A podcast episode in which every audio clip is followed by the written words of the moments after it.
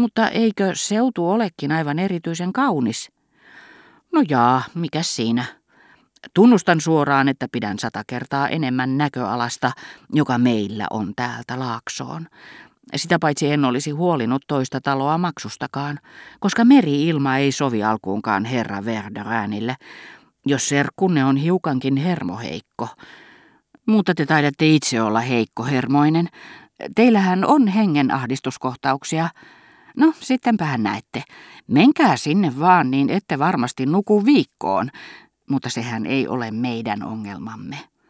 Ja ajattelematta lainkaan, miten hänen seuraava lauseensa soti edellisiä vastaan, jos teitä haluttaa tutustua taloon, joka ei ole hullumpi, kaunis olisi liikaa sanottu, mutta huvittava, kumminkin vanhoine vallihautoineen ja nostosiltoineen, niin koska minun on uhrauduttava ja käytävä siellä kerran, tulkaa tekin sinä samana päivänä.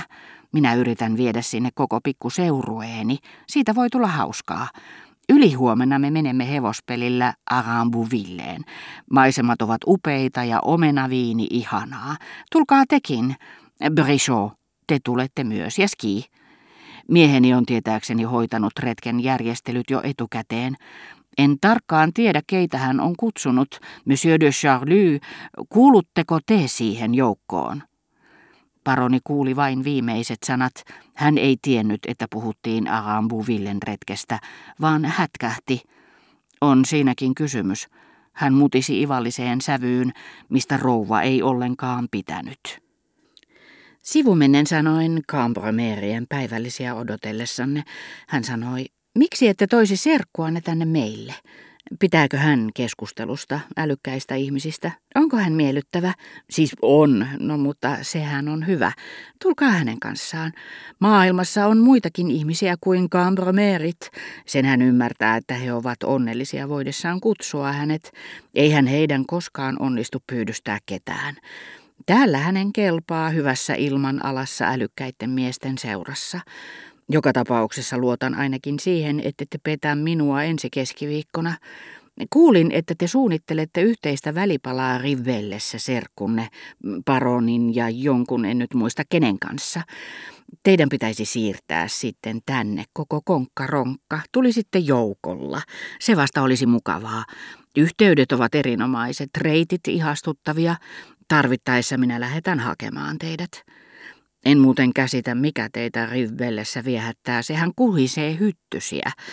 Vai luotatteko te sikäläisten pannukakkujen maineeseen?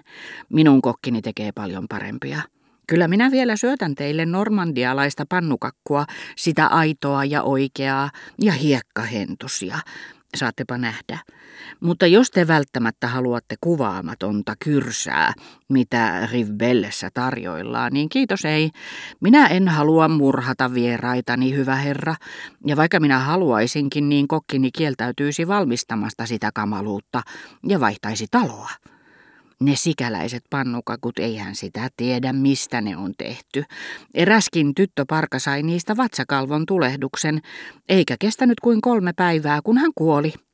Hän oli vain 17-vuotias, sääli hänen äitiraukkaansa, lisäsi rouva Verderään alakuloisen näköisenä tuskan ja kokemusten rasittamien ohimokukkuloittensa alla.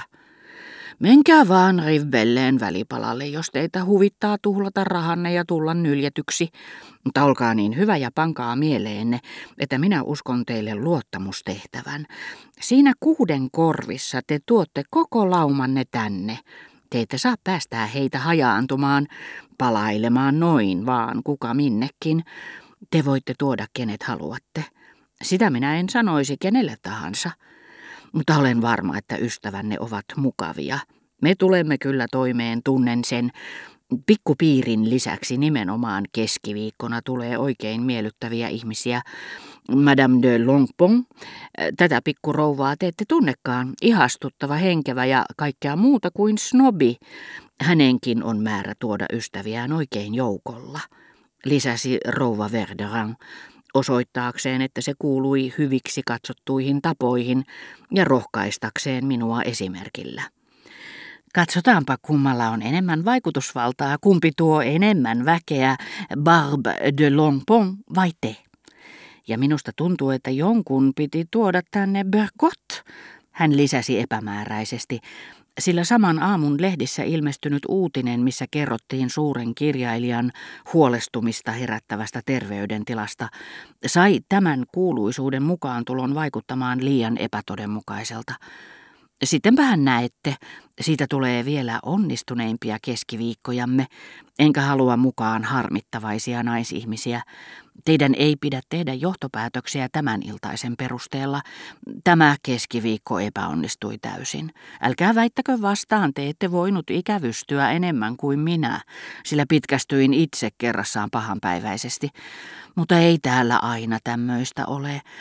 Cambremereistä ei kannata edes puhua, he ovat mahdottomia, mutta olen tuntenut suurmaailman miehiä, jotka olivat miellyttävän seuramiehen maineessa. No hyvä, minun pikku sisärenkaani rinnalla heitä yksinkertaisesti ei enää ollut. Kuulin teidän sanovan, että teidän mielestänne Swan oli älykäs. Ensinnäkin se oli mielestäni liioiteltua, mutta vaikka emme edes puhuisi sen miehen luonteesta, jota olen aina pitänyt perin juurin epämiellyttävänä, kavalana, salakähmäisenä, hän oli sentään usein meillä päivällisillä keskiviikkoisin. No hyvä, kysykää vaikka toisilta, jopa Brichon rinnalla, ja hän nyt ei ole mikään Nero, hyvä oppikoulun opettaja, joka minun ansiostani valittiin akatemiaan.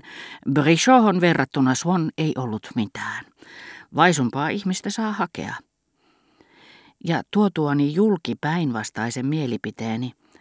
Näin on asia. En halua sanoa teille mitään häntä vastaan, koska hän oli ystävänne. Hän muuten piti teistä paljon, hän puhui minulle teistä kerrassaan hurmaavasti, mutta kysykää näiltä täällä, sanoiko hän koskaan mitään kiinnostavaa minun päivällisilläni. Se on sentään koeten kivi se, en tiedä miksi, mutta minun luonani Suon ei vastannut odotuksia. Hänestä ei ollut mihinkään. Ja sen vähän, minkä arvoinen hän oli, hän sai täältä. Vakuutin, että hän oli erittäin älykäs.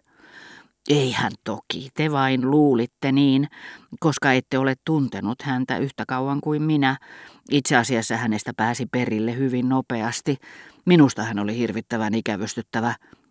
Kääntäkää, hän vieraili Latremoin ja Germantin perheissä ja tiesi, etten minä käynyt siellä. Ja minä voin sietää mitä tahansa pitkästymistä lukuun ottamatta, se on pahinta mitä tiedän. Pitkästymisen kammo oli tätä nykyä se syy, jonka tehtävänä oli selittää pikku sisärenkaan kokoonpano. Rova Verderään ei vielä ottanut vastaan herttuattaria, koska oli kykenemätön ikävystymään niin kuin ollaan kykenemättömiä lähtemään risteilylle merikivun takia.